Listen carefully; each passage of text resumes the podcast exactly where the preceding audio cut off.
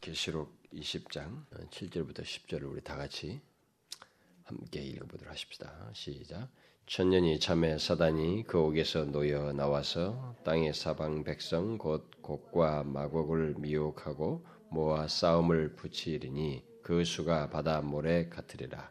저희가 지면에 널리 퍼져 성도들의 진과 사랑하는 사랑하시는 성을 두름에 하늘에서 불이 내려와 저희를 소멸하고 또 저희를 미혹하는 마귀가 불과 유황못에 던지우니 거기는 그 짐승과 거짓 선지자도 있어 세세토록 밤낮 괴로움을 받으리라.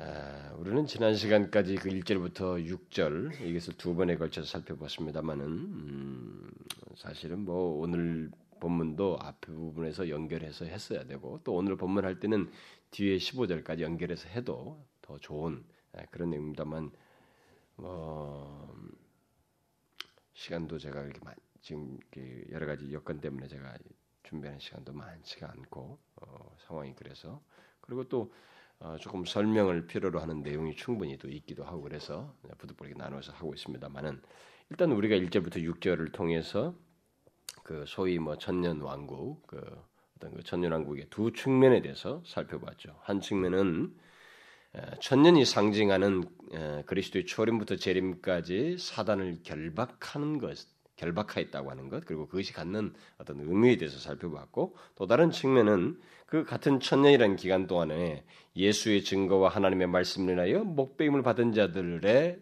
영혼들, 그러니까 결국 죽은 자들이죠. 이 신실하게 그리스도를 믿다가 이 세상을 떠난 그 성도들 또는 뭐 첫째 부활에 참여한 그들이 왕노릇 한다고 하는 것, 예, 그것이 또 다른 어, 두 개의 측면이 같은 천년이라고 하는 기간을 놓고 이 두 개의 측면을 1절부터 6절 사이에서 어, 말했던 것을 우리가 살펴봤습니다. 자, 이제 오늘 우리가 읽은 본문은 바로 그 이후에 대한 얘기입니다. 아, 그 천년이 찼을 때 뒤에서 있게 되는 내용이 무엇인가, 어떤 그 뒤의 내용이 무엇인지에 대해서 어, 말을 해주고 있는데 어떤 일이 천년이 찼을 때 있게 된다고 말하고 있습니까? 먼저 개괄적으로 이 본문을 설명하자면 어, 먼저 그 결박되었던 사단이 옥에서 놓여서 어, 이 노인 사단이 그 자신이 그 앞에서도 그랬잖아요. 우리가 앞에서 봤다시피 이 사단은 천하를 미혹하는 자였습니다. 이게 주특기예요. 그게 사람을 미혹해서 자기 권세 아래 두고 모든 것을 자기 권세 아래 두고 하나의 하나님을 대항하는 막강한 세력을 그 적대하는 큰 무리 세력을 어, 형성하는 것이 그래서 그를 호칭하기 이렇게 미혹하는 자다, 속이는 자다, 뭐 어, 이렇게 앞에서도 말했는데 여기서 또 나오죠. 그렇게 얘기하잖아요.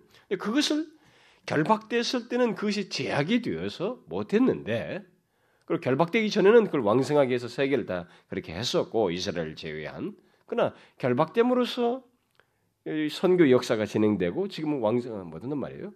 그랬는데 이, 이 결박에서 잠시 놓이게 됐을 때 다시 그 활동으로 돌아간다고요. 그 일을 하는 거죠.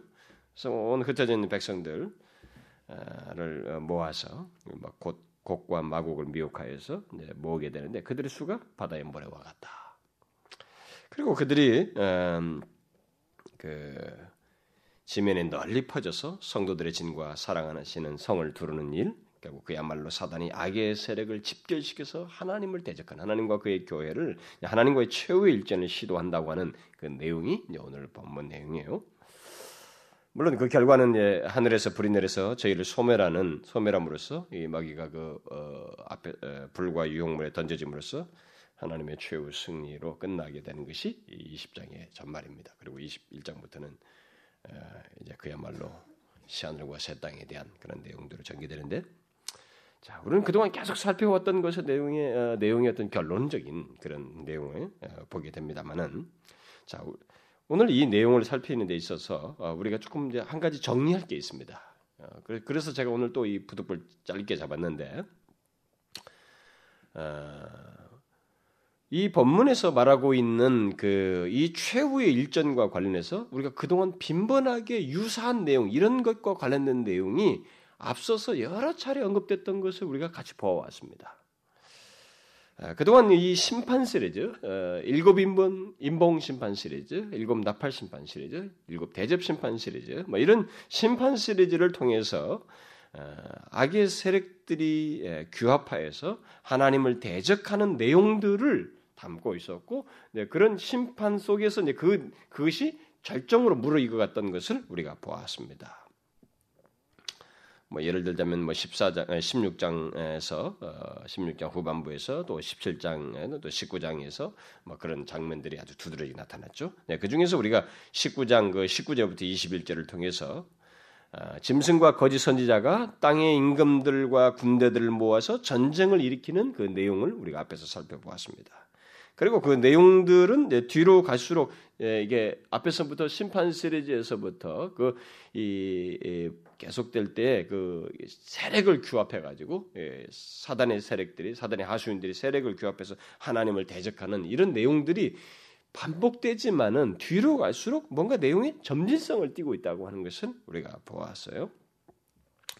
바로 그런 점진적인 내용 속에서 오늘 본문 또한 예, 오늘 본문도 악의 세력이 규합하여서 하나님을 대적하는 것에 어떤 장면을 말해주는데 그런 장면의 마지막 내용이요 결론을 말해주고 있는 것입니다. 이것이 이제 결론이에요. 예, 지금까지 그 세력을 규합해서 하나님 대적하는 그 모든 내용의 어떤 어, 그 마지막 내용이라고 할 수가 있습니다. 근데 우리가 특별히 지난번에 19장 후반부를 살피면서 이와 유사한 내용을 봤죠. 19장 19절부터 21절의 그 어, 내용을 봤는데 그 내용과 오늘 본문은 병행구입니다. 이 마지막 최후의 싸움, 최후의 일전과 일전에 대한 병행구라고 할 수가 있어요. 그래서 한 뭐 같은 내용이기 때문에 같이 살펴보는 게 우리 더 유익한데. 그래서 지금 이것의 그 연결고리 지금 앞에서 이런 내용들이 반복될 때 이렇게 운만 띄웠지 제가 정리를 못했어요. 여기서 이제 어, 정리를 하려고 하는 것입니다. 특별히 우리가 지금 19장 19절부터 20절에서 짐승과 거짓 선자들이 땅의 모든 임금들과 그의 군대를 모아서 그리스도와 그의 군대를 대항하는 이 전쟁에 대한 내용이 앞서서 나왔는데 네, 그 전쟁이 오늘 본문에서 사단이 땅의 사방 백성들을 모아서 성도들의 진과 사랑하는 성도를 두르면서 최후 일전을 벌이는 것과 다른 것이 아닙니다. 동일한 어, 사건을 두고 얘기를 하는 것입니다. 일곱 인봉 심판 시리즈나 일곱 나판 심판 시리즈나 일곱 대짐 심판 시리즈를 살피면서도 하나님의 원수들이 이게 멸망받는다고 하는 거, 그들이 이게 하나님을 대항하다 멸망받는다고 하는 내용들이 나왔는데 특히 이 악의 세력인 예, 그 악의 세력들을 크게 그룹을 지어서 말 묘사, 하기를 바벨론, 그 다음에 짐승과 거짓 선지자, 아, 이들의 심판이 나왔었죠. 예, 그리고 이제 뭐 오늘에는 이제 사단이 나옵니다만은 그 앞에서 그 일곱 심판 시리즈 말고도 그 악의 세력을 상세히 다루었던 바벨론과 짐승과 거짓 선자의 심판과 멸망을 살피면서도 우리가 여러 차례 언급을 했습니다만은 요한이 그 이, 서술하고 있는 그 환상의 내용들이 어떤 연대적인 연대기적인 순서가 아니라고 그랬습니다. 연대기적인 순서에 의해서 초, 그것에 초점을 맞 연대적인 순서에 초점을 맞추고 그 사건들을 전개한 것이 아니고 어, 그 내용 그러니까 일종의 주제에 초점을 맞추는 거예요. 이, 결국 계속 조금 조금씩 오버랩을 되는데 오버랩 되는지만은 그 내용들이 계속 근데 이것을 계속 마치 뭐 굳이 보자면은 하나의 큰 원을 이렇게 보고 저렇게 보고 저렇게 보는 거죠. 그래서 전체를 이제 동시에 볼 수 있도록 어, 이렇게 계속 그 연결시켜서 그런데 그래서 연대적인 순서라고 볼 수가 없어요. 예, 지금까지 전개된 것들이 아, 사실상 이 동일한 내용의 어떤 점진적으로 좀 전개되는 어떤 동일한 내용을 이 악의 세력들의 멸망과 관련된 동일한 내용들을 이렇게 그좀 어, 점진적으로 어, 묘사를 해준 것이었다. 바로 그런 맥락에서 오늘 본문과 여기 19장 19절부터 21절에 짐승과 거짓 선자가 땅의 임금들과 군대들을 모아서 그리스도와 그의 군대를 대적하는 전쟁 그리고 그들의 최후에 대한 내용과 어, 오늘 본문은 통일한 내용이에요. 동일한 내용이지만 오늘 본문은 사단을 중심으로 해서 이 마귀를 중심으로 해서 가장 모든 악의 세력의 총, 헤드인 이 사단을 중심으로 한 어, 내용을 전개했다는 면에서 좀 차이가 있을 뿐이지 사실상 어, 최후의 이 악의 세력의 최후의 행동과 그 멸망에 대한 것을 공통적으로 똑같이 동일한 내용을 다루고 있는 것입니다. 그런데 제가 왜 이런 얘기를 오늘 정리하면서 말을 하냐면은 어, 지금까지 이 본문을 해석하는 데 있어서 어떤 사람들은 이 두 본문을 19장 19절부터 21절의 내용과 오늘 본문을 시간적인 순서를 주고 그러니까 결국 20장과 19장 후반부 사이에 시간적인 간격이 있다고 주장을 하는 것입니다. 시간적인 간격이 있다고 주장을 하는 사람들이 있어요. 그게 큰 하나의 해석입니다. 사실상 전천전설이죠. 전천 그러니까 19장 끝반부는 끝나고 거기 이제 천년이 있고 난 다음에 그 다음 이 7절부터 오늘 읽은 본문의 사건이 뒤에서 있다. 이렇게 생각하는 거예요. 음? 그러나 이제 우리가 여기서 이제 그렇게 생각을 하는 그 어, 해석이 있습니다만 우리가 지금까지 앞에서 언급한다시피 그리고 17장부터 20장이 언급된 이 악의 세력들 바벨론, 짐승과 거짓 선지자 그리고 용, 그 사단의 멸망에 대한 이 내용이 시간적인 순서에서 기록된 것이 아니라고 하는 증거가 성경에서 계속 여기 계시록의 문맥 속에서 계속 나오고 있습니다.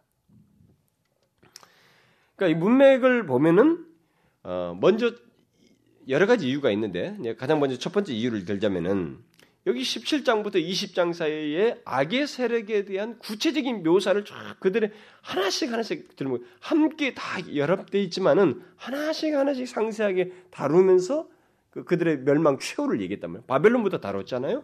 어. 순서는 그랬습니다. 17장부터 20장의 순서는 바벨론, 짐승과 거짓 선지자, 그리고 오늘 본문에서 이 용, 사단 이런 악, 이런 순서로 악의 세력들을 이렇게 전개를 했습니다.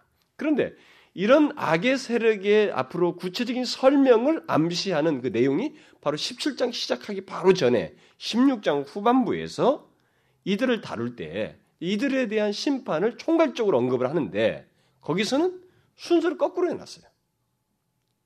거기서는 반대로 해놨습니다. 용, 짐승과 거짓 선지자, 바벨론. 네, 그들의 그, 그 최후에 대해서, 어, 그 멸망하는 내용에 대해서 개괄적인 설명에서 그 반대로 해놨습니다. 그러니까 이런 사실을 통해서 시간적인 전개가 아니라고 하는 것을 어, 먼저 이 계시록 전체 문맥에서 말을 해주고 있습니다. 어, 여러분 그, 그 한번 보세요. 그러면 16장 그 13절을 여러분 이해를 보시면은 음, 앞에서부터 우리가 보았습니다만은 16장 그 13절을 보게 되면 어, 이게 이제 그 대접 심판이거든요. 일곱 대접 예, 심판이죠. 근데 그 대접이 부어지는데 여섯 번째 천사가 대접을 부을 때 일어나는 장면인데 또 내가 봄에 개구리 같은 새 더러운 영이 그러니까 용의 입과 짐승의 입과 거짓 선지자의 입에서 나오며 저희는 귀신의 영이라 이적을 행하여 온 천하 임금들이 가서 하나님과 전능하신 이의 큰 날의 전쟁을 위하여 그들을 모으더라.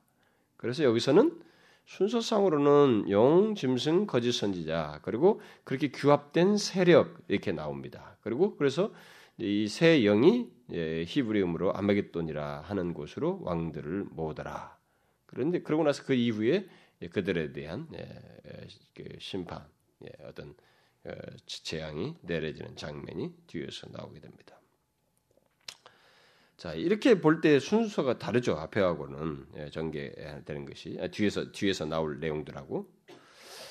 어, 근데 이런 사실들을 볼 때 이제 19장 그 19절부터 21절과 오늘 본문은 어 우선 시간적인 순서라고 볼 수가 없어요. 또 이제 또 다른 더 중요한 증거가 있습니다만은 결국 동일한 사건을 얘기하는데 어, 전천연설을 주장하는 사람들은 29장과 20장 사이에 어떤 시간적인 순서를 두고 이제 이것에서 굉장히 많은 상상을 하고 있습니다. 여기서 정말 그 그리고 전천연설자들도 견해가 많이 나뉘어요. 제가 이런 얘기를 안 하고 지나가려고 하는데 이제 어차피 여러분들이 뭐 제가 그냥 지가 쭉 설명해 오던 대로 설명을 하고 딱 지나가 버리면 전천연살인지 뭔지 이런 단어 안 쓰고도 지나감으로써 여러분들에게 복잡하지 않게 하고 갈 수가 있는데 이제 이런 오해 소지가 있기 때문에 그 잠깐 여러분들에게 언급을 하고 지나가는 것입니다. 그래서 만약에 이제 그들의 그 그런 식의 볼일 때 본문에서 많은 상상을 하는 것들 그리고 견해가 나눠서 세대주의적인 전천연설을 하면은 너무 복잡해요. 그리고 너무 인간적인 해석들이 많이 들어와 있어요. 근데 만약 그들의 주장대로 음, 이 19장 후반과 20장 사이가 시간적인 차이가 있고 19장 후반부에 있는 전쟁과 오늘 본문에 읽은 전, 싸움이 서로 다른 싸움이라고 한다면은 많은 문제가 야기돼요. 먼저 아까 문맥 속에서도 그렇지 않다고 말을 했습니다만 하나님 그 19장 후반부에서는 그리스도께서 이제 악의 세력과 싸우는 장면이 나오는데 이 하나님께서 악의 세력과 이 싸우는 싸움을 전쟁을 반복적으로 한다는 얘기가 됩니다. 최후의 싸움입니다. 이, 거기도 앞에서도 참 땅의 임금들 다 모았다고 그랬는데 그렇게 모으는 것도 좀 이상하지만은 어, 그런 것이 또 다시 모아진다는 것도 문맥상 맞지도 않지만은 그러니까 그렇게 다 그런 싸움을 하나님께서 반복해서 싸우신다는 얘기가 돼요. 그런 최후의 일전을 반복해서 하신다는 얘기가 되기 때문에 그것은 하나님의 속성과 일치가 되지가 않습니다. 하나님은 단번에 악의 세력을 멸할 수 있는 전능하신 분이에요. 그리고 지금까지 쭉 계시를 보면서 가장 강력한 주제가 기적이 있었는데 뭐냐면 하나님의 주권이었습니다. 사단의 역사조차도 하나님의 허락하지 주었어요. 모든 걸 주어 주어 주어요. 주, 하나님께서 그들에게 허락을 하심으로써 모든 것을 할 수가 있었습니다. 아무리 강력한 세력 힘을 발휘했지만 그런 주권적인 하나님이 여기서 그 악의 세력과 싸우는 데서 이런 반복성적인 싸움을 한다는 것이 문맥이 일치가 되지 않아요. 그리고 또 사단과 짐승과 이 거짓 선지자 바벨론은 개별적으로 생각할 수 있는 존재들이 아닙니다. 이게 다 같이 유기적으로 연관된 실체들이에요. 악의 삼두 체제입니다. 그래서 악의 삼일체다 이런 말까지 사람들이 쓰는 거예요. 그래서 하나가 상하면 하나가 또 다른 하나가 동시에 상할 수밖에 없습니다. 그래서 두 짐승 두 짐승과 어, 어, 짐승과 거짓 선자로 말하는 두 짐승이 활동 무대로 가장 많이 썼던 자신들의 모든 힘을 기울여서 세력을 규합했던 데가 어디냐면 바벨론이에요. 예? 바벨론을 그리고 거기서 자기들의 역사를 발휘했고 이 바벨론을 중심으로 한 모든 세력이었습니다. 근데 그게 끝난다고 하는 것은 이들의 모든 수족이 잘린 거예요. 자기 자신들이 활동 무대가 없어지는 것입니다. 그러니까 이것을 별개로 나누어서 어, 이 설명을 한다는 것이 일치가 되지가 않아요. 문맥 속에서요. 그뿐이 아닙니다. 만일 그두 어, 본문이 시간차가 있다면, 예, 그래서 다른 전쟁이라면 20장 어, 그 우리가 앞에서 지난 시간에 살펴보았던 20장 3절에서 그 어, 사단이 잠시 놓였을 때 미혹할 대상, 미혹할 사람이 없게 되는 것입니다. 왜요? 19장 후반부에서 짐승이 온 땅의 사람들 다 모았어요. 온천을 미혹해겠습니다. 그뭐 이적을 행하면서 온천을 다 미혹한 그 실체들은 아, 거기서 다 미혹했는데 또 다시 여기서 어, 미혹한다고 하는 잠시 놓여서 미혹한다는 것은 이게 뭔가 문맥이 억지로 말을 하지 않는 한은 설명을 덧붙이지 않는 한은 이게 성립이 안 돼요. 따라서 오늘 본문은 17장부터 상세히 다룬 바벨론 짐승과 거짓 선지자의 멸망과 연결된 멸망이고 동시에 어, 우리가 이미 16장 후반부에서 암시했던 악의 세력의 철저한 멸망에 대한 결론이요 마지막이라고 할 수가 있습니다. 우리는 바로 그런 배경적인 이해를 가지고 악의 세력의 최후 일전, 특히 악의 세력의 수장인 사단을 최종적으로 언급하면서 그에 의해서 있게 되는 이 최후 일전에 대한 결론으로서의 오늘 본문을 봐야 됩니다. 결론으로서 오늘 본문이 우리에게 소개되고 있다고 하는 것을 어, 예, 알아야 됩니다.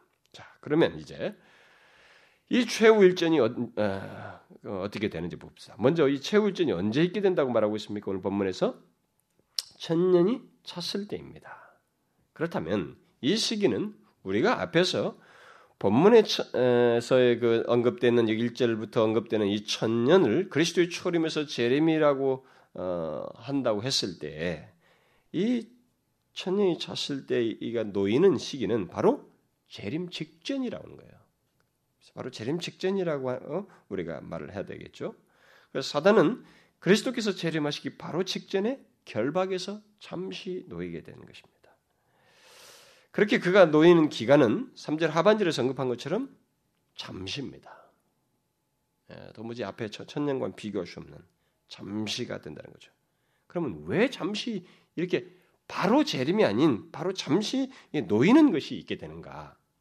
그것은 우리가 앞에서 살펴 어, 지난 시간에도 얘기했다시피 이 결박 기간 동안에 그 동안에 이 결박이 있기 전까지는 사단은 하나님께서 특별히 선택한 이스라엘 백성들을 제외한 모든 세계의 세계를 미혹하는 미혹하여서 자기 권세 아래 두었습니다. 그러나 결박을 통해서 세계 복음화가 있단 말이에요. 결박됨으로 해서 결국 그의 권세로부터 끌어내는 그래서 온 세계가 복음화가 지금 마침내 이 극동에까지 아직도 더 가야 됩니다만은 이렇게 세계 복음화가 됐단 말이에요. 그러니까 이것이 다 땅끝까지 복음이 전파됨으로써 어, 하나님의 택한 백성들을 다 구원한 이후에 이제 남겨진 이 실체, 결박을 하고 나서 결박을 했지 완전히 멸한 건 아니란 말이에요. 이 남겨진 악의 실체를 끝내셔야만 하는 결정하셔야만 하는 그 일이 남아 있기 때문에 이 일이 이 일을 성취하기 위해서 사단에게 기회를 주는 거예요. 근데 사단은 자신의 뜻을 하나님을 대항하는 그 뜻을 자기가 사, 세상을 미혹하는 그 자신의 그 이름대로 그 일을 적극적으로 감행함으로써 스스로 하나님 앞에 심판받을 일을 하게 되는 것입니다. 그래서 앞에서 잠, 잠시, 잠깐 놓인다는 얘기를 하면서 반드시 잠깐 놓이리라 이렇게 말했다고 하는 이유를 제가 얘기했죠. 왜 반드시 잠시 놓인다는 말을 하냐? 이것이 계획이라는 거예요. 하나님의 계획이라는 것입니다. 놓이는 것이 하나님의 계획이에요. 뜻하신 것입니다. 놓음으로써 하나님의 계획과 뜻을 이루고 싶은 거예요. 하나님께서 뭡니까? 무슨 계획이에요? 그것은 악을 정리하는 것입니다. 세상 종말을 초래케 하고 초래케 하고 그것으로 인해서 악의 세력을 완전히 멸하기 위한 하나님의 계획입니다. 그것을 성취하기 위해서 잠시 놓는 일을 한다는 거죠. 오늘 본문은 바로 그 사실을 잘 말해주고 있어요. 전년 이 참에 사단이 그 옥에서 놓여, 놓여 나오고 그가 나와서 한 일은 다른 게 아닙니다. 다른 게 아니에요. 가차 없이 그 잠시라는 기간 동안은 땅의 사방 백성을 미혹하고 모아 싸움을 거는 일을 합니다. 물론 이 잠시란 만에 모든 것이 성사된 것은 아니에요. 우리가 앞에서부터 보았다시피 두 짐승이 있었잖아요. 두 짐승이 그런 일들을 이곳저곳에서 계속 반대하는 그런 역사를 끊임없이 해오는 가운데서 있는 일들이기 때문에 그것이 뭐 어, 이렇게 마지막처럼 압도적이진 않지만 그런 어, 사단의 하수인에 의해서 그런 일이 있기 때문에 우리가 알다시피 로마라고 하는 시대에도 강성했잖아요. 이 사단이 그때 그리스도께서 결박한 시대입니다. 그리스도께서 오셔 사단을 결박했다고 그랬잖아요. 그때 결박한 이후인데도 1세기에 로마가 얼마나 사단이 왕성했습니까? 그걸로 끝났습니까? 그 뒤로도 그러니까 이들이 결박 그 사단의 하수인들에 의해서 이게 전 세계적인 이렇게 마지막과 같은 총 집결은 못했지만은 이것이 복음이 전해지는 마다 그리고 어, 자기 세력을 지키기 위해서 끝없는 밤 작업을 했습니다. 그러면 일제 시대나 뭐 우리 뭐 공산시아나 모든 데서 이런 작업은 끊임없이 있어 왔단 말이에요. 근데 그런 것들에 이어지는 가운데서 이 마지막 최후에는 잠시라는 개념을 통해서 전 세계적인 미혹이 있게 되는 것입니다. 여기서 이제 어, 이 땅의 백성들을 미혹하고 모아 싸우는 싸움을 거는 일을 하게 되는데 여기서 땅의 백성들을 말하면서 곡과 마곡이라는 말을 하고 있습니다만 이 말의 배경은 에스겔서 38장과 39장에서 나온 말입니다. 여러분 집에 가셔서 에스겔서 38장과 39장 한번 읽어보시면 이게 좀 연결이 됩니다. 이 배경 속에 그 배경 속에서 이제 이 곡과 마곡이라는 말은 예, 쉽게 말하자면 한마디로 말하면 하나님과 그의 백성을 대적하는 하나님의 원수예요. 원수들이고 악한 무리들입니다. 그러니까 거기서도 그 이상적인 얘기를 하고 있습니다만은 그런 예루살렘을 대항하는 무리들이 있다고. 따라서 사단은 어, 잠시 놓이게 되었을 때 바로 하나님을 대항할 자들, 곧 하나님 편에서 보면 원수들의 무리들을 미혹해서 모으는 일을 하게 되고 그 일을 이제 최후의 작업으로 왕성하게 하는데 오늘 본문이 시사하는 것처럼 그 수가 바다의 모래 같습니다. 여러분 이거 마지막 주님께서 오시기 전에 있을 일이에요. 바다에 몰아갔습니다. 이 말은 사단의 최후 일전을 위해서 사단이 최후 일전을 위해서 그의 모든 세력을 다 집결시키는데 그 규모가 전 세계적이라고 하는 것을 우리에게 말해줍니다. 전 세계적인 거예요. 그야말로 최후의 전쟁이요 결정적인 순간을 위한 사단의 준비인 것입니다. 구절에서 덧붙이고 있는 음, 그 덧붙이고 있습니다만은 그들은 많아서 지면에 널리 퍼졌다고 그랬습니다. 지면에 널리 퍼졌어요. 그러니까 이 세력이 굉장합니다. 전 세계적이에요. 우리는 이미 앞에서 짐승과 거짓 선자가 사단의 뜻을 따라서 세상을 미혹하여서 그렇게 막 세력을 규합하는 일을 해온 걸 알죠. 근데 이것이 여기서 본문이 말한 것처럼 마지막에 전 세계적으로 오늘 본문과 다 연결된 내용이에요. 그런 내용들이요. 그래서 그러면 이게 무슨 뭐 우리는 뭐 어, 아마겟돈이라는 뭐였다 뭐 앞에 거기서 여섯 번째 대접에서 나오는데 뭐 거기서도 어, 그런 내용이 다 연결된 내용이 되겠습니다만은 이게 뭐 모는 것이 무슨 뭐 물리적인 전쟁을 하는 게 아닙니다. 에? 물리적인 전쟁을 에, Antichrist 말 적그리스도적인 그 대역사를 이루는 거예요. 그 미혹함으로써 그 일하는. 근데 그것은요 꼭 종교적인 행위로만 되는 건 아닙니다. 그것은 우리들의 이 세상 사람들의 이 정신 세계 속에 하나님으로부터 멀어진 그 짐승이 앞에서 쭉 살펴봤지만 짐승이 세상을 어떻게 미혹했습니까? 어? 핍박으로도 미혹했지만 막 기적을 행하면서 미혹했잖아요. 오늘 앞에 19장 후반부에서도 그랬잖아요. 이적으로 미혹하던 자라. 그냥 이적으로도 미혹하고, 그러니까 종교적인 형태를 취하던 어떤 식으로든 또 심지어 핍박을 통해서 심지어 또 그들을 이렇게 음녀하지. 풍요 속에서 어? 그 세상 정신에 취하고 언제든지 사단의 굴복 아래 들어올 수 있는 그런 영적 상태를 갖도록 하는 그것을 전 세계적으로 하는 거예요. 이런 작업을 어, 사단이 하게 되면서 그것이 이제 어, 어, 결국 이제 세력의 규합이 돼서 하나님을 적대하는 그 최후의 모습으로서 등장하게 될 것을 시사하는데 그래서 오늘 본문이 말을 하고 있죠. 이제 그들이 모여서 그럼 어떻게 하느냐? 어? 뭘 무엇을 위해서 이렇게 모이는가? 8절에서 싸우기 위해서예요. 오직 싸움을 싸우기 위해서입니다. 누구하고 싸우려고? 9절에서 말하고 있죠. 성도들의 진과 사랑하시는 성을 대항하여 싸우기 위해서입니다. 여기 성도들의 진과 사랑하시는 성은 짐승과 거짓 선지자와 그 사단의 활동 무대인 앞에서 큰 성 얘기했죠. 소돔과 고모라 뭐큰 성 얘기했죠. 그 큰 성 바벨론 그 큰 성과 대조되는 성으로서 그리스도의 교회요 하나님 백성들 얘기하는 것입니다.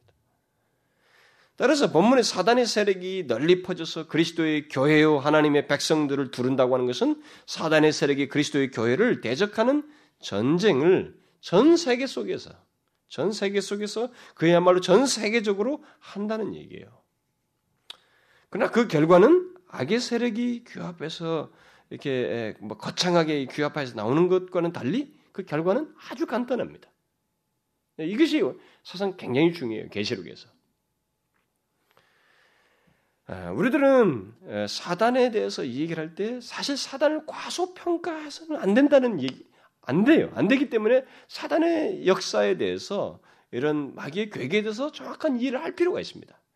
그의 정말 그 왕성한 활동과 아, 정말 깜짝 놀라게 되니 로마를 지배하면서 했던 그런 사례들을 보게 될 때 굉장하다고 하는 걸 우리가 보게 됩니다. 그러나 아무리 사단이 강성해도 그의 그 막강한 듯하고 거창한 모습이 하나님 앞에서의 하나님 앞에서는 아주 간단한 얘기로 다루어지고 있어요. 이 계시록은 바로 그것을 굉장히 중요하게 다루고 있습니다.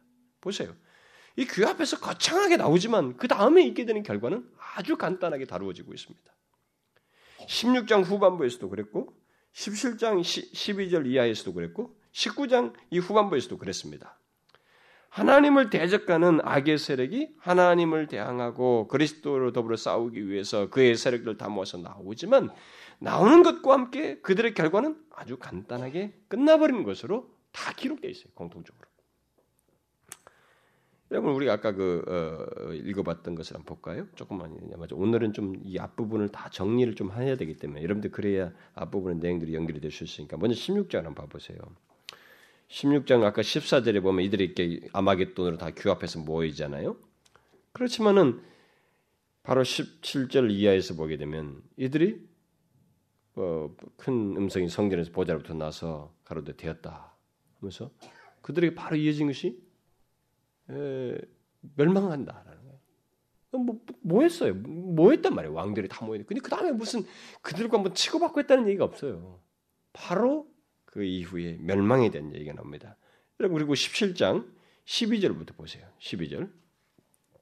이게 바벨론이죠. 바벨론은 이제 큰 음료를 비유해서 얘기하는 건데 여기 보니까 어, 네가 보던 열 뿔은 열 왕이니 아직 나라를 얻지 못하였으나 다만 짐승으로 더불어 임금처럼 권세를 일시 동안 받으리라. 저희들이 한 뜻을 가지고 자기 능력과 권세를 짐승이 주더라. 저희들이 다 해서 결국은 규합해서 나옵니다. 이들이 나중에. 근데 저희가 어린 양으로 더불어 싸우려니 와. 이게 끝이에요. 그 다음, 어린 양은 만주의 주시오 만왕의 왕이심으로 저희를 이기실, 저희를 이기실 터이요. 또 그와 함께 있는 자들을 곧 부르심을 입고 빼내심을 갖고 진실한 자들은 이기리로다. 바로 이렇게 됩니다. 모이는 것, 그들이 그 세력을 규합할 수 있는 가능성들을 얘기하고 난 다음에 바로 이런 즉각적으로 하나님이 뭐 아무리 싸움을 걸지만 그리스도께서 싸우려니만 그리스도는 이런 분이시다. 그게 끝이란 말이에요. 그래서 그들은 패배한다는 사실입니다. 여러분 19장 후반부를 한번 보세요. 다시 19장 19절 이하를 보시면 또 내가 봄에 그 짐승과 땅의 임금들과 그 군대들이 모여 그 말탄자와 그 군대로 더불어 전쟁을 여기서 그 말탄자는 예수 그리스도죠. 어, 일으키다가 짐승이 잡히고 뭐 이렇게 더불어 전쟁을 일으켰습니다.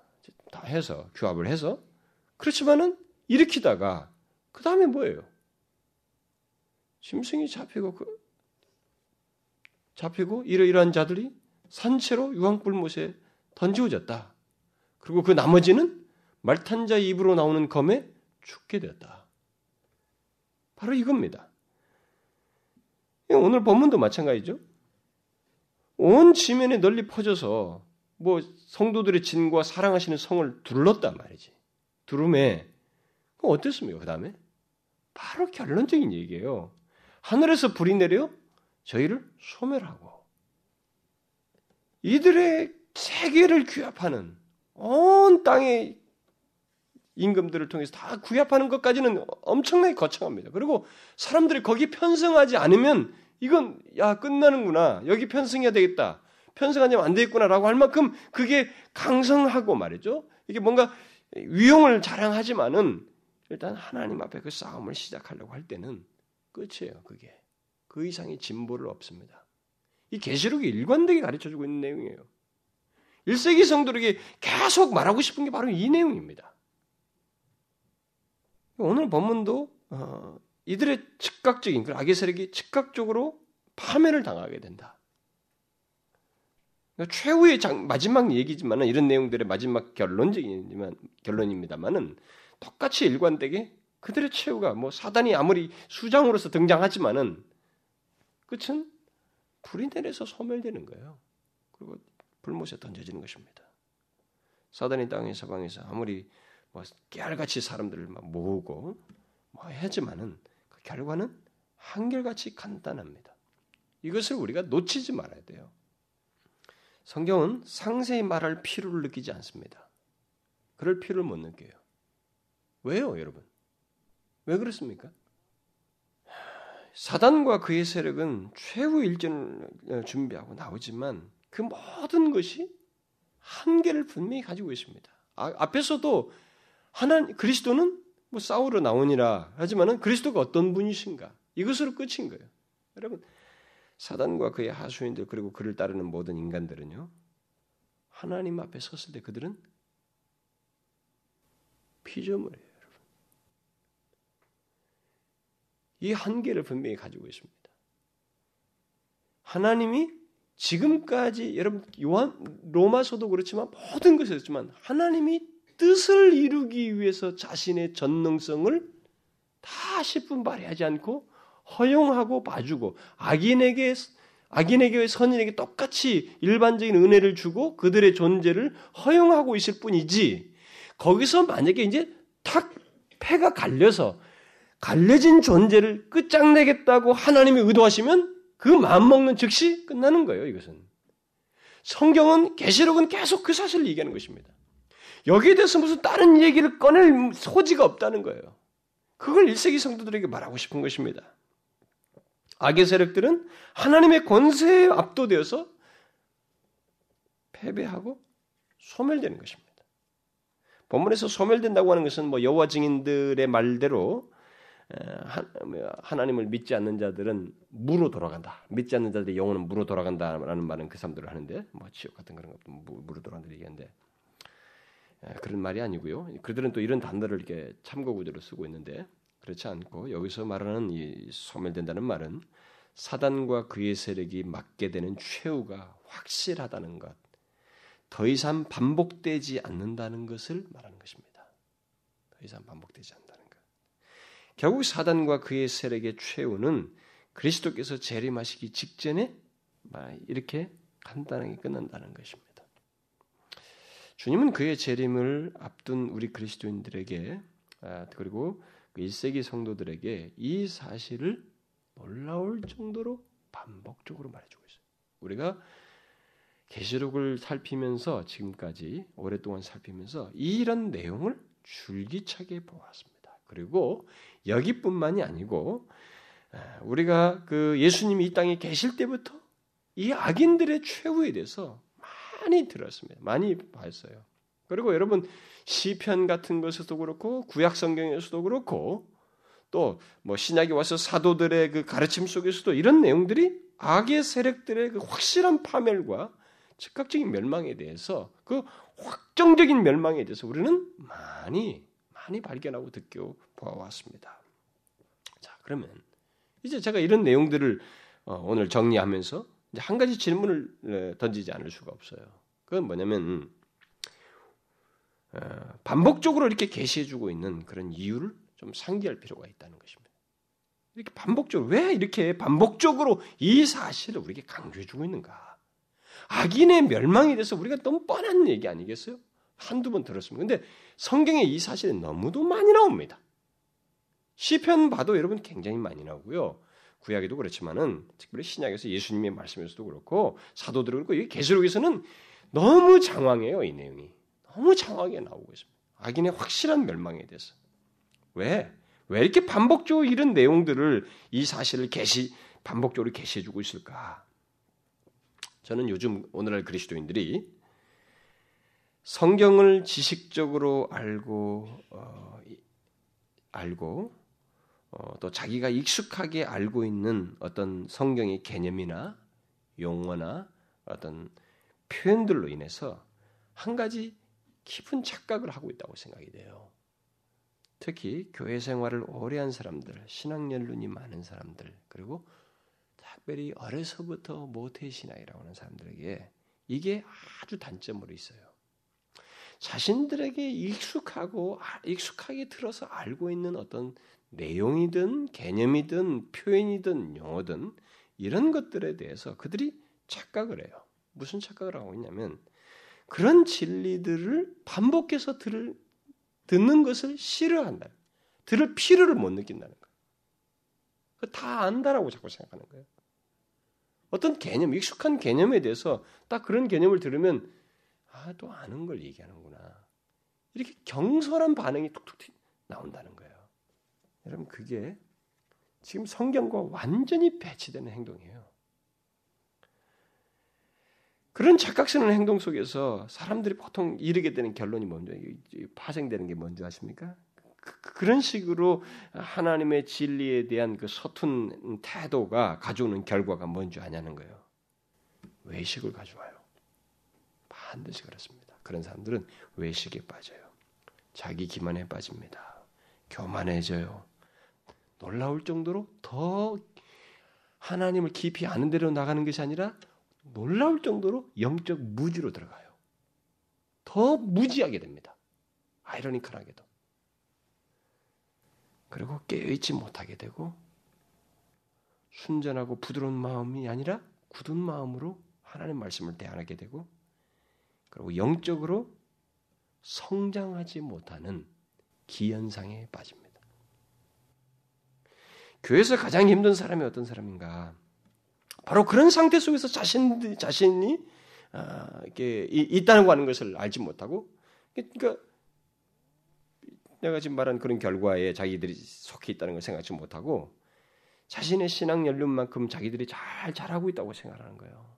그래서 항상 하나님 말씀을 들어도 그래도 뭐 이렇게 판단하고 어, 자기가 알고 있는 걸 가지고 자꾸 가르치려고 하고 그, 그 정도 지식에서 그리고 모든 사람에게 자신들을 자신 음, 모든 말씀을 들을 때 그 말씀 앞에서 자기 자신들은 괜찮다고 자꾸 간주하는 거예요.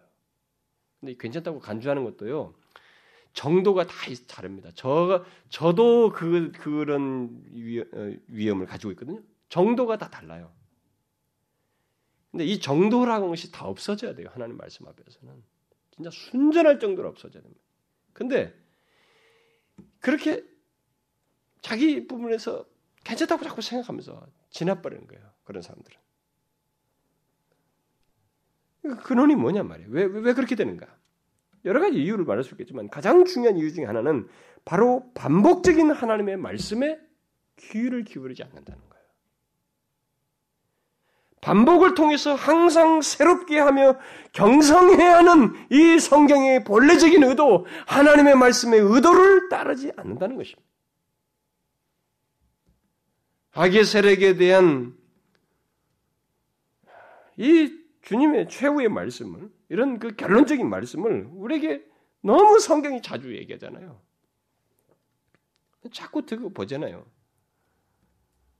본문은 사단의 그 이 사단의 최, 최후를 통해서 우리에게 이런 내용들의 결론을 또 다시 얘기를 해주는데 한번 여러분도 한번 생각해 보십시오. 오늘 본문을 이런 사단의 이런 악의 세력의 최후를 본 얘기를 내용을 들으면서 접하면서 여러분들의 반응이 어떻습니까?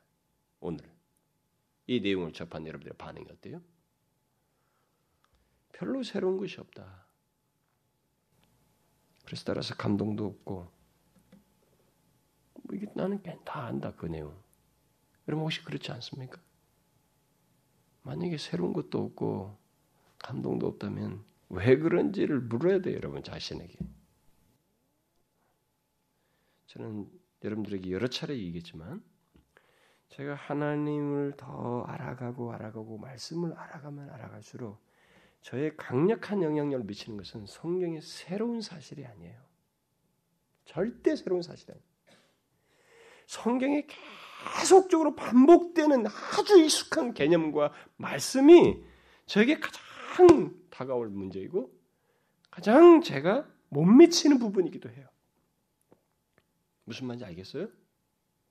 이게 하나님 말씀을 통해서 우리에게 전달해온 하나님 말씀의 특성이에요. 하나님의 의도가 그 속에 또 담겨져 있어요.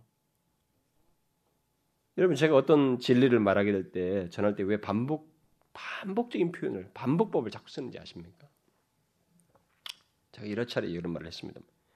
그것은 주님께서 의식하셨던 이 하나님께서 우리에게 말씀을 주셨던 그, 의도를 그대로 저도 따르고 있, 따르고 표현하기 위해서 표현하고 있는 것이에요. 그리고 그 성경이 의도한 것을 제가 그대로 저도 똑같은 의도 속에서 가지고 있기 때문에 그 의도가 뭐냐면 우리는 반복해서 듣지 않으면 안 되는 존재라는 거예요. 예? 여러분과 저는요 하나님의 치를 반복해서 듣지 않으면 안 되는 그런 존재예요. 부패성을 가지고 있고 그 부패성이 매일 다시 우리 안에서 살아나고 나를 흔드는 그 주변에 뭔가 딱 사이클만 맞으면 뒤 흔들어 버리는 그런 소질을 우리가 가지고 있기 때문에 어제 익숙하게 알았던 말씀도 오늘 다시 새롭게 들어서 그 말씀에 따른 상태가 내게 있는가를 묻는 것이 더 중요하다. 우리는 그런 필요를 가진 존재들이에요. 그래서 제가 말씀을 전하다가 이렇게 보다가 설교 중에 무슨 말을 하는지 못 알아듣는 것 같으면 제가 저 사람들이 감동도 받지 못하는 것 같으면 다시 얘기해요. 사실상 다시 반복합니다. 그것도 모르고 왜 똑같은 소리를 또 하는가 이렇게 할지 모르겠습니다만 주, 중요한 것은 같은 소리를 또 하느냐가 아니고 그 소리의 중요성을 알고 그 소리에 진실로 반응했느냐는 거거든. 맨날 조는 사람들한테는 똑같은 소리를 들리는 거예요. 자고 일어도 똑같은 소리 하는 것 같으네. 그렇게밖에 안 들리는 거예요. 여러분 성경의 진리라고 하는 것 자체가 문장 구성 속에 여러분 우리가 익숙하게 알고 있는 단어들이 다 똑같이 매번 들어가게 돼 있어요. 하나님, 믿음, 신뢰, 예수 그리스도, 성령의 역사 뭐들 말하던 간에 들어가게 돼 있습니다. 이런 단어가 문제가 아니라는 거예요. 똑같은 소리를 반복하고 있는 게 아니 중요한 게 아니에요. 중요한 것은 그 소리를 그 똑같은 내용이 내 자신에게 어떤가라는 거예요. 그겁니다. 여러분 캐시록을 보면서 제가 그 질문에 계속 여러분도 여러 차례 얘기를 했습니다만은 또다시 이 마지막 부, 분을 대하면서 이것에 반복에 대해서 나는 다시 질문하게 되는 거야. 왜 하나님께서 이렇게 말씀하시는가 반복해.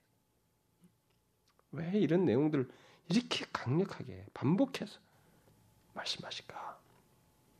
그것은 악의 세력의 이 확고한 멸망으로 인한 멸망한다고 하는 하나님의 분명한 선언으로 인해서 우리가 유익 우리에게 유익을 얻게 얻도록 하기 위해서 이것으로 말미암아 우리가 분명히 유익을 얻도록 하기 위해서입니다. 어떤 유익이겠어요, 여러분? 악의 세력에 대한 이런 내용을 통해서 우리가 얻을 유익이 뭐겠습니까? 그것은 악인의 최후를 알므로써 마귀의 괴계와 앞에서 말했던 어떤 짐승의 유혹을 거스리고 사는 모습이 우리 가운데 현실적으로 있어야 된다는 것이고 반복해서 듣는 것만큼 증대되어야 된다는 거예요. 예? 반복해서 듣는데 매 똑같다면 현실적으로 드러나지도 않고 그런 깨있는 모습도 없고 증대되는 도 없다면 이게 뭐냐 말이에요. 여러분. 여러분 본문에서 말하는 악의 세력의 최후를 보십시오. 그들은 모두 하늘에서 불이 내려서 소멸되었습니다. 땅의 사방 백성들을 미혹하는 자로 불리운 이 마귀 또한 짐승과 거짓 선지자가 유황불못에 던지었던 것처럼 불과 유황불에 던지어져서 유황못에 던지어져요. 끝장나게 됩니다. 거기 그게 그 최후예요. 그리고 그들은 던지워진 불못에서 세세토록 밤낮 괴로움을 받을 것이라고 말하고 있습니다. 무슨 말이에요? 그들의 고통이 중단됨이 없이 또 종말도 없이 영원히 계속된다는 겁니다. 우리가 다음 시간에 더 보충적인 내용을 살피겠습니다만은 어쨌든 악의 세력의 최후가 이래요. 우리는 이런 사실에 익숙해 있습니다. 수없이 들었죠. 그러면 수없이 들은 이런 말씀을 통해서 충분히 유익을 얻고 있는가? 그것을 여러분과 제가 이 시간에 생각해 볼 문제라고 생각이 돼요. 우리는 이런 익숙한 내용을 통해서 이런 악의 최, 악의 세력의 최후에 대한 이 메시지를 우리에게 줌으로써 우리에게 유익을 주고자 하는 것을 따라서 반복하시는 주님의 의도를 따라서 충분한 유익을 얻는가? 그렇습니까? 그렇게도 세상을 뒤흔들며 혼란케 하고 미혹하는 악의 삼두체제인 사단과 짐승과 거짓 선지자가 이렇게 확실하게 멸망된다고 하는 사실을 통해서 여러분들은 분명한 유익을 얻고 있느냐는 거예요.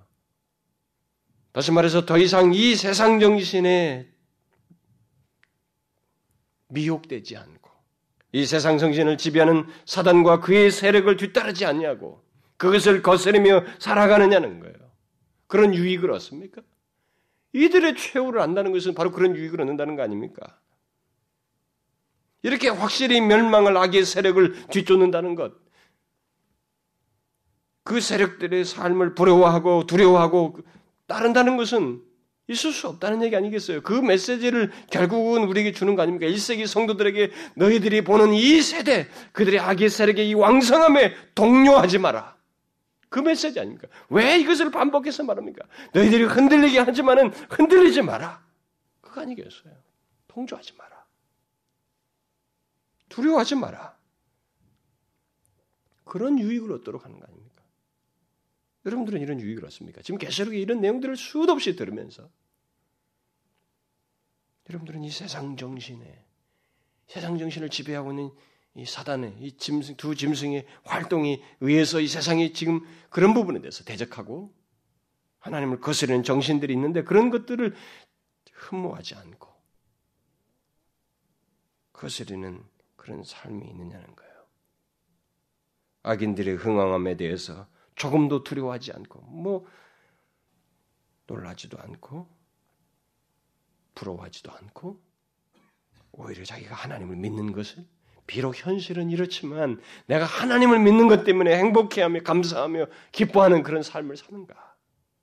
그런 유익을 얻는가? 어떻습니까, 여러분? 여러분들은 이런 악의 세력의 최후를 보면서 이런 최후에 대한 반복적인 내용을 접하면서 성경에서 말하고 있는 이 같은 말씀을 따르고 있습니까? 뭐라고 말했습니까? 데살로니가 아니 데살로니가에서 악은 모든 모양이라도 버리라. 여러분 그런 말씀을 어떻게 이해될까요? 이런 말씀하면요 심하다고 생각해요. 실제로 이 말씀을 가지고 토론한 바가 있습니다. 제가 아마 고등학교 이후 시 같아요. 그때 같아. 우리 친구들하고 이렇게 임원 임원들하고. 어쩌다 이런 말씀을 해야 돼. 우리들이 이제 그런 것에 막 유혹을 받고 있으니까 아마 이런 말씀을 우리가 선생으로부터 들었는지 어떤 사역자로 들었는지 이런 말씀을 가지고 얘기하는 중에 몇몇 사람들이 아, 그런 말씀은 너무하다. 어떻게 모양이라도 내지 말라고 하냐, 버리라고 하느냐. 그러면 그런 사람이 어디 있느냐? 그런 말씀의 의도가 바로 이 계시록이에요, 여러분. 여기서 이런 이런 악인의 최후를 말씀하시면서 반복해서 말씀하시면서 하나님께서 우리에게 말하고자 하는 의도인 겁니다. 왜 우리에게 악은 모든 모양이라도 버리라고 하는가? 그것은 그들의 최후가 악의 세력의 최후가 오늘 본문과 같기 때문에 그렇습니다. 하나님은 악의 근원인 사단과 그의 미혹을 받아서 그를 따르는 모든 자들을 이와 같이 멸망시킨다는 거예요. 아, 결과가 너무 확고해. 그런데 그것을 긍정적으로 생각한다는 것은 있을 수가 없다는 거죠.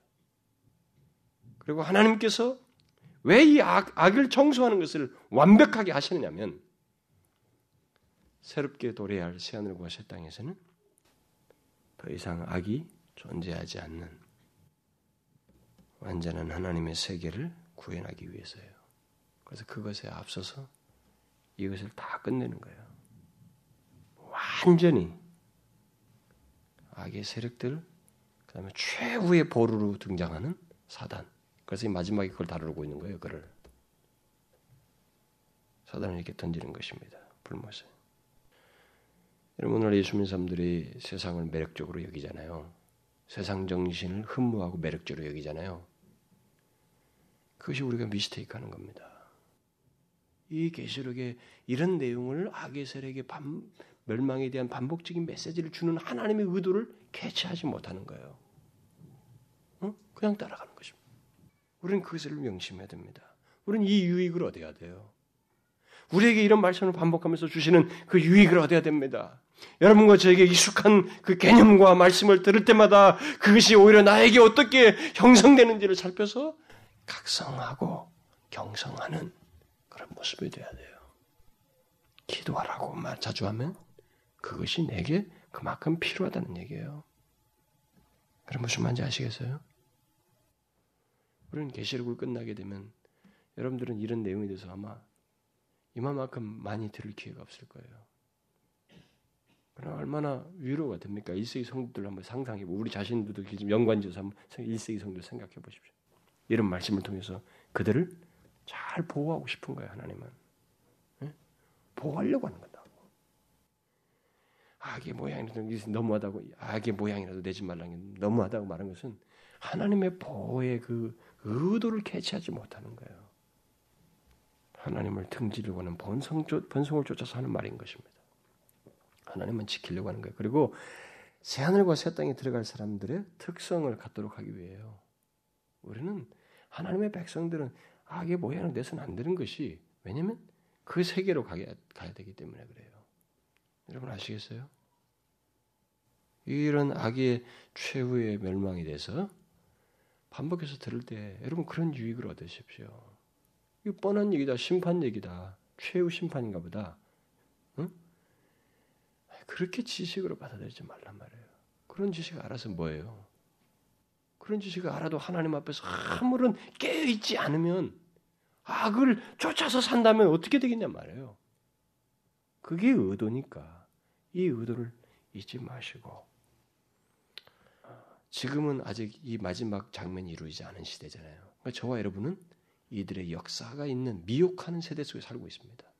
여기서 미혹당하지 않고 짐승에게 굴복하지 않고 순결하게 하나님 앞에 자기 자신을 지키며 죽게 대한 믿음을 지키는 그런 모습이 우리 가운데 있어야 되는 거예요.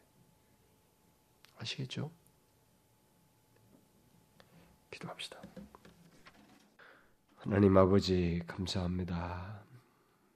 하나님께서 주의 백성들에게 이 악인의 멸망을 말씀하시며 우리를 보호하시길 원하시고 이 세대 속에서 동조하지 않냐고 그 악의 멸망의 길로부터 우리를 지키기를 원하시는 하나님의 선하신 의도가 있다는 것을 우리가 알게 되었습니다.